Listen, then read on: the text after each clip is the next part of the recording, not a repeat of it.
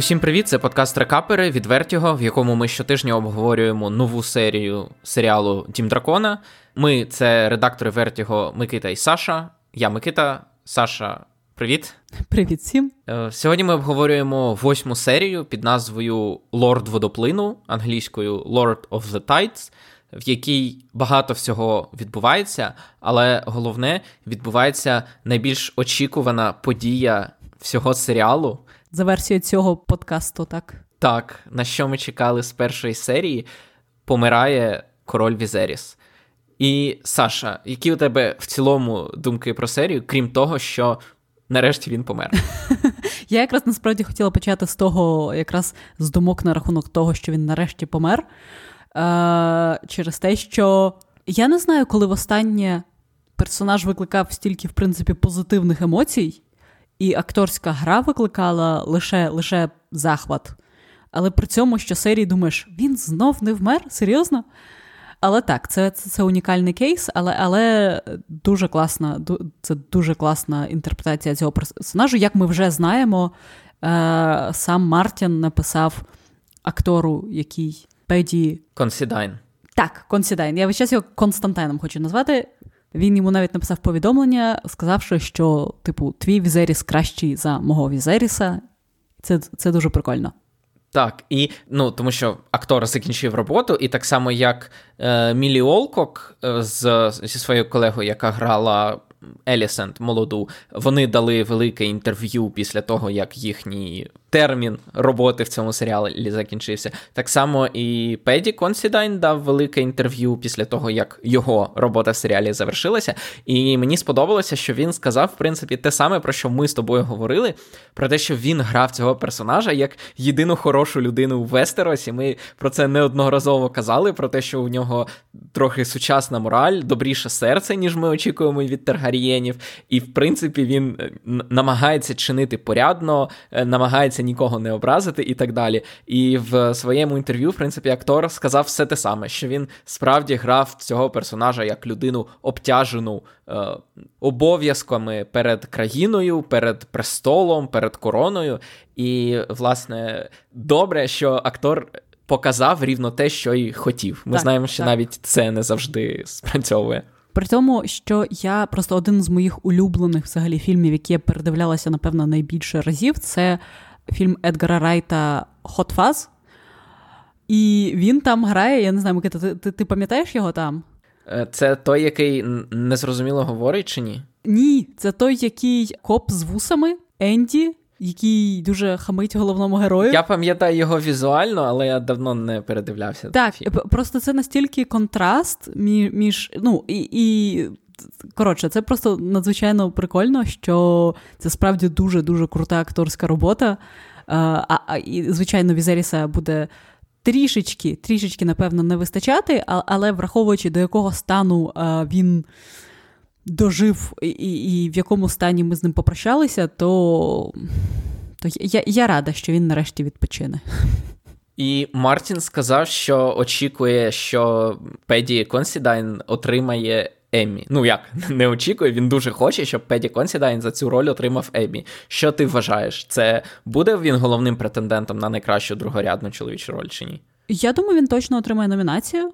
Я не знаю, мені трішечки здається, що ось такі великі фантазійні дорогі серіали критики їх трішечки сприймають, знаєш, з такою трошки зверхністю. Ну просто ти пам'ятаєш, що Гра престолів свого часу виграла всі можливі емі за все абсолютно. Але але знаєш, але тоді це був най, найбільший серіал. Хоча, хоча з іншого боку, я не можу сказати, що зараз є якийсь суттєво більший серіал, про який більше говорять. Не знаю, мені мені на це було б цікаво подивитися. Я не знаю, чи він виграє, але я думаю, що його точно номінують, і це абсолютно заслужено. Я, Я ставлю лайк справедливість нарешті Візерісу. Він на це заслуговує. На смерть. Так. Так, насправді мені здалося, що взагалі остання серія була знов таки. Ми хвалимо щоразу серіал, і він, мені здається, в принципі, на це заслуговує. Дуже класно було, в принципі, все показано з Візерісом, і те, в якому стані він був. І йому дали навіть в останній серії дуже класний момент, коли він, здивувавши всіх, останнім, скажімо так. Е, рішенням останньою дією короля е, заходить на те обговорення, на якому вирішувалося, хто буде спадкоємцем Корліса Валеріона, який при смерті їде е, додому з війни. І це, знаєш, такий був момент трошки з володаря перснів. Пам'ятаєш, так, коли Теоден так, е, так. такий весь був теж старий помирав, а потім Гендальф начаклував і він прокинувся. То тут трошки те саме, тільки без, без магії, а саме любов, щира любов до.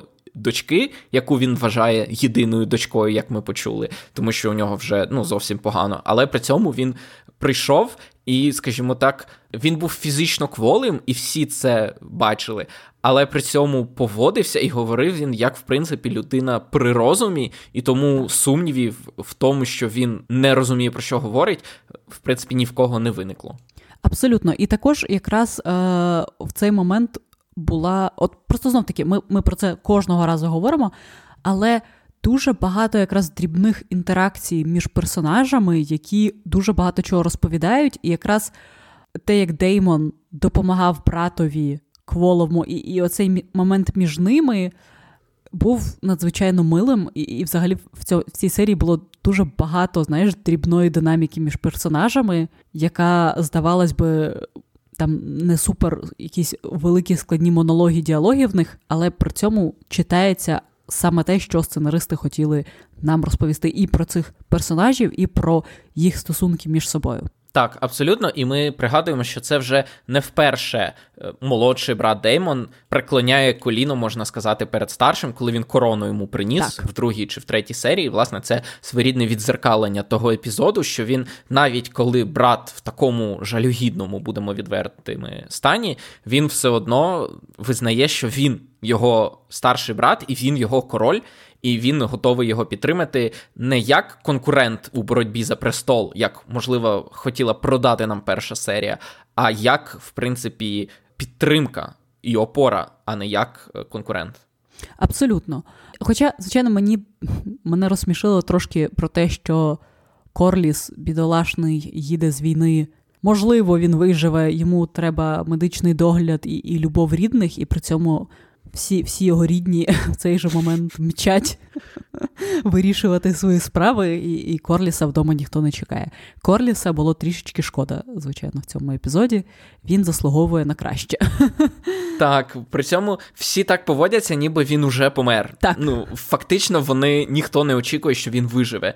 І е, подивимось, як воно буде, але я б його не списував ще з рахунків. Але давай я скажу про. Якщо ми вже почали зі смерті короля, ми часто починаємо з останньої сцени. І я хочу сказати, що це те, що мені найбільше не сподобалося взагалі в цій серії, це фінальна сцена. Не стільки там, де Візеріс помирає, а перед цим, коли він думає, що він говорить з Рейнірою, а насправді він говорить з Елісент, і він знову згадує про пісню льоду та полум'я, і він згадує знову про принца, який має об'єднати всіх. І про це, скажімо так, пророцтво видіння Ейгона, і він каже, що він звертається, думає, що звертається до Рейніри, і каже, що Ейгон сказав, що принц об'єднає країну і вбереже нас від е, там лиха. А Елісент в цей момент чує, що він говорить про її сина Ейгона, що він має стати принцем. І я, в принципі, не дуже люблю непорозуміння. Ну, без них не працює майже жоден фільм, але я їх не люблю. А тут настільки глобальне непорозуміння, і настільки на рівному місці, абсолютно, і з одного боку, ми вже знаємо, що це пророцтво нічим не закінчиться, тому що ми дивилися гру престолів, і ми так. знаємо, що це пророцтво закінчується абсолютно ніяк, нічим. Тому воно з одного боку не працює.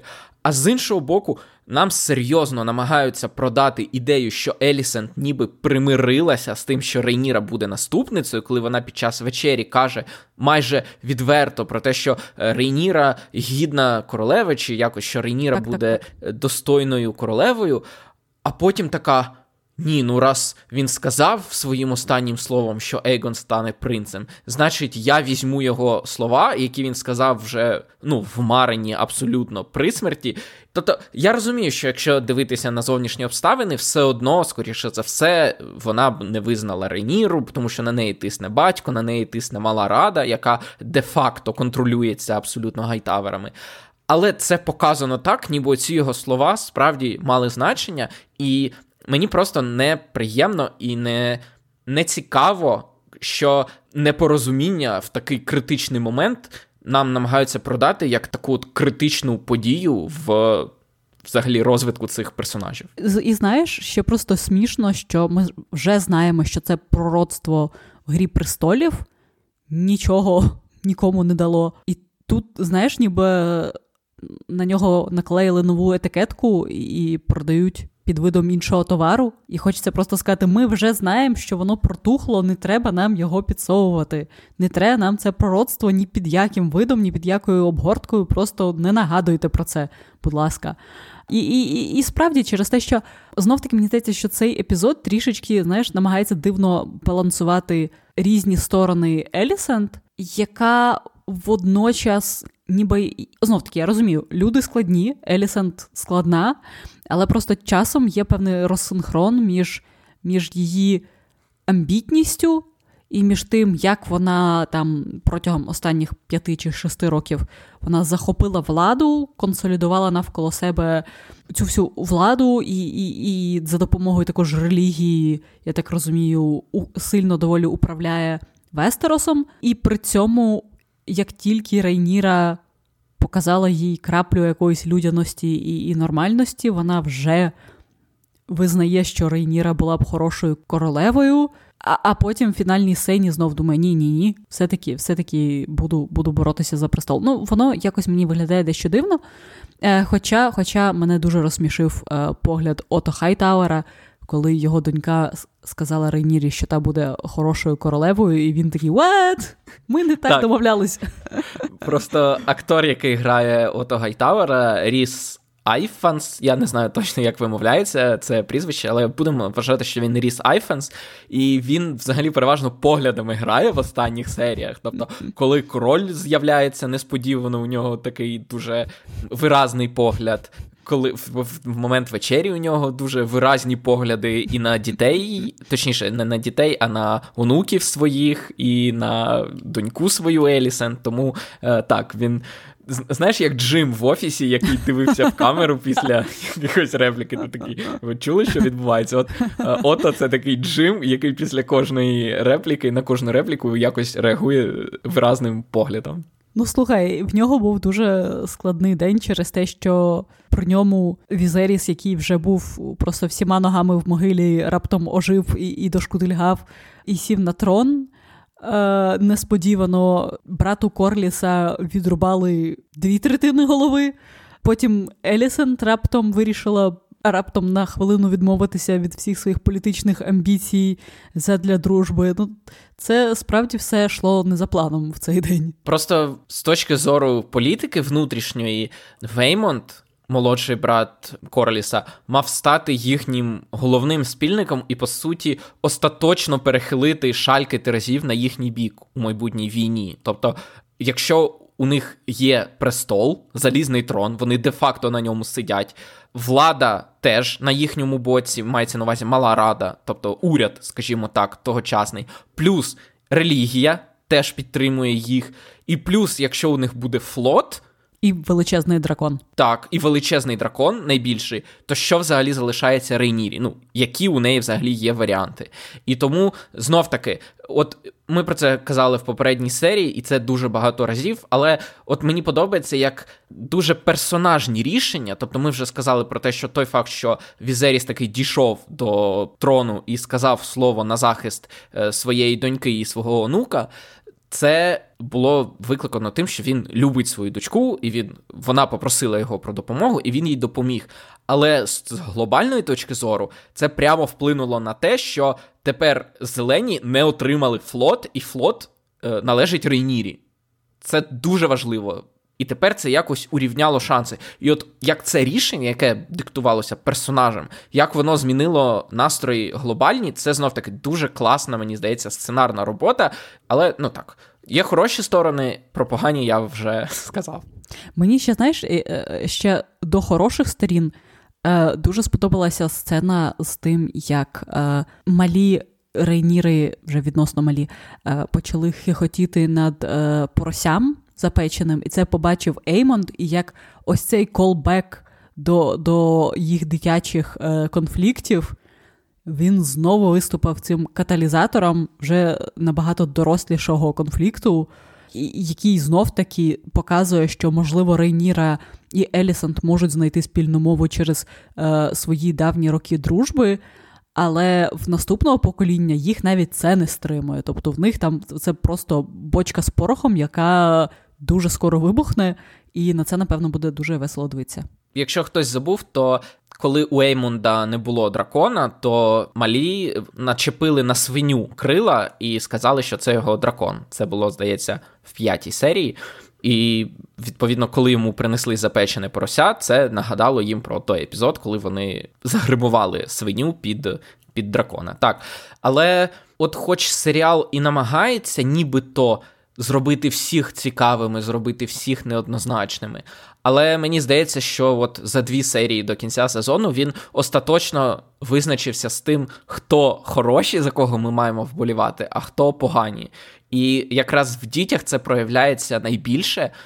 Нам показують дітей Елісент як розбещених, як самовпевнених, трошечки психопатів в випадку Еймонда як гвалтівників, як Ейгон, як е, розмова відсталих, як Гелейна, і в той же час діти Рейніри старанні, які вивчають давню валірійську, тому що це мова королів, які вивчають географію, які вивчають історію, які яких хороші стосунки між собою, так, які ставляться до своїх обов'язків, тобто, коли їх засватали до Бейли і Рейни, і ті, і інші споставилися до цього з абсолютним розумінням, з повагою одне до одного. Хоча ми пам'ятаємо, коли Ейгон і Еймонд обговорювали свою сестру Гелейну і не дуже захоплено роздумували над тим, що комусь із них доведеться з нею одружитися. В той же час ці діти абсолютно нормально сприйняли цю ініціативу і сіли поруч, і власне підтримували і захищали одне одного так, ніби вони вже по суті одружені. І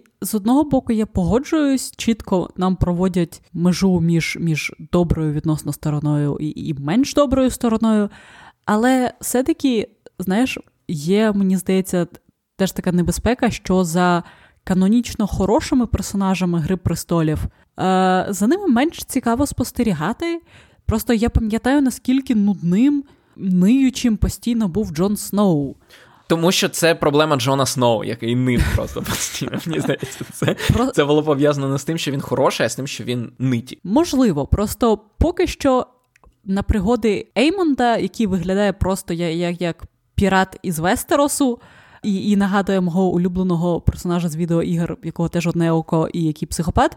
Мені цікавіше, що буде з ним і, і як буде розвиватися його сюжетна лінія, ніж ці дуже милі, хороші хлопчики, які підтримують один одного. Ну, для тебе на боці Рейніри досі є Bad Boy Деймон, який який під час цього засідання, не знаю, як це назвати, відрубав голову людині, яка насмілилася зазіхнути і назвати його прийманих синів е, байстрюками. Так, це правда. Кожна сторона має по бедбою, тому, в принципі, урівняні сили. Мені просто цікаво, от те, що зараз. Деймона показують як такого е, вже спокійного, холоднокровного, але досі, е, скажімо так, в ньому є десь оцей вогонь таргарієнський.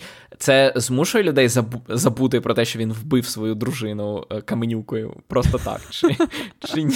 Найсмішніше, що я реально про це не згадувала, поки ти щойно про це не сказав. Тобто, під час перегляду серії я думала: о, він захищає дітей своєї дружини, як це мило. Хм, Точно, так. доведеться знову вболівати, значить, за зелених. Через те, що принаймні їх психопат не забував свою дружину каменю. Принаймні, ми цього не знаємо. Якщо ти казала про такі персонажні моменти, я е, хотів би відзначити як такий найбільш, мабуть, е, показний персонажний момент. Я його навіть не назву дрібним, але е, вечеря остання, мені здається, вона була прекрасно зроблена, тому що воно з одного боку є от всі ці динаміки між персонажами, про які ми вже казали. А з іншого боку, класно було зрозуміло, що по суті всі персонажі. Грають перед Візерісом свій останній спектакль. Тобто всі вже розуміли, що це його остання вечеря, і вирішили: давайте потішимо старого і старанно вдавали, що все нормально, що все може бути нормально, щоб він, коли пішов спати, останнє, що він про них пам'ятав, що вони можуть бути разом. І навіть оця сцена з Еймондом, коли він спровокував е, малого Рейніри, вона сталася вже після того, як Візеріс пішов. Навіть е, оцей bad boy Еймонд він все одно дочекався, поки його батько піде і тільки потім вже почав, скажімо так, трошки збурювати ситуацію. А до цього навіть він е, грав за правилами і вдавав, що ну можна, можна ще якось жити в мирі. Абсолютно, і і взагалі в цій сцени перша моя думка була знов таки порівняти її з геніальною сценою вечері з другого шеку. Але але мені насправді воно навіть більше нагадує, знаєш, сексешн в сеттингу Вестероса через те, що персонажі ми бачимо, що в них всіх приховані мотиви, вони всі грають певну якусь роль, їх. Навіть промова Еймонда її, в принципі, вона вона все одно завуальована, навіть попри те, що Візеріс на той момент вже поїхав спати, все одно вона доволі завуальована і доволі класна. Тобто вони не просто там відразу кидаються один на одного з ножами і намагаються вирішити всі свої якісь е, конфлікти, а між ними набагато складніші якісь емоції. І так само ми це бачимо якраз в Рейнірі. Та Елісент, які от ти їм повірив в цей момент, коли вони, коли Елісент казала Рейнірі, щоб та не їхала від них. Мені здалося, що сценаристи хотіли, щоб я повірив, але я але не впевнений, чи, тебе чи вони мене переконали. Так? Окей. Бо бо я абсолютно повірила, я сиділа і думала, блін, а може, все-таки в них буде все добре? Може, ну той трон. Просто ти кажеш про завуальовану. Я просто хочу відзначити, що тут ще грає на руку те, що ми дивилися в оригіналі, і там зберігається гра слів, коли він назвав дітей сильними Стронг, і водночас це прізвище їхнього кровного батька е, Стронга. Я не знаю, як в перекладі зберегти цей каламбур, бо він, по суті, не зберігається один в один і не переноситься. Тому дивіться в оригіналі. Микита, чи є ще щось, що ти хочеш додати? До обговорення цього епізоду? Чи є щось, що ми пропустили? Мені здається, що все основне, що ми хотіли проговорити, ми в принципі сказали. У мене ще тоді останнє питання: як ти думаєш, наскільки Реніс, як звати дружину Корліса? Рейніс, так. Рейніс, так. Наскільки вона повірила чи не повірила Рейнірі на рахунок смерті свого сина? Мені здається, що я не пам'ятаю, це в цьому серіалі було, чи можливо в якомусь іншому, можливо, у мене я переплутав якісь. Хтось сказав, що важливо не те, що люди думають, а те, що люди роблять. Це тут було ні? Це це тут було так, в цій серії. Супер, супер, супер. Тоді я правильно згадав. Відповідно, Рейніра зробила те, що Рейніс вигідно. Відповідно, вони всі вже достатньо дорослі і досвідчені політикині і гравчині в політику, щоб розуміти, що не важливо, що насправді хотіла зробити Рейніра і що вона планує. Головне, що у неї є це це слово перед усіма дане, і тому не дарма Рейніс це сказала перед усіма абсолютно, і перед королем, і перед малою радою, і перед всім, в принципі, почтом, який зібрався на це засідання, що їхні діти вони заручаються між собою, щоб не втратити цей момент. І тому я вважаю, що в принципі неважливо навіть чи справді Рейніра до... збирається дотримати обіцянку чи ні, бо вона вже дана, вони вже заручені, і це те, що в принципі важливо. Гаразд, я з тобою повністю погоджуюсь. Тоді будемо закруглятись. Дякуємо за увагу. Вибачте, що вийшов цей рекап так пізно, але через російський терор дуже важко дивитися, а потім записувати про серіали. Тому, коли увімкнули світло, тоді записали. Е, щоб такого не було, не забувайте підтримувати Збройні Сили України, щоб вони остаточно покінчили з цією заразою, і ми могли дивитися і записувати рекапи в режимі онлайн. Е, прям одразу після серії. Якщо ви хочете, щоб це було, то можете і нас теж підтримувати. У нас є Patreon, який поки що теж працює на користь Збройних сил України, але можливо колись ми теж з нього будемо отримувати якісь кошти. Слухайте інші наші подкасти, наприклад, е, щотижневий Квертіго, головний наш подкаст, бо він найперший наш і найстабільніший. Він як найстаріший і найбільший дракон Вестероса. Так, так, наш наш Балеріон Чорний жах у, у світі у світі подкастів Вертіго, де ми щотижня обговорюємо новини і новинки кіно і серіалів, і обговорюємо якийсь фільм, який виходить цього тижня на екранах, або в кіно, або на стрімінгах. І е, бережіть себе до наступного разу. Це всім па-па.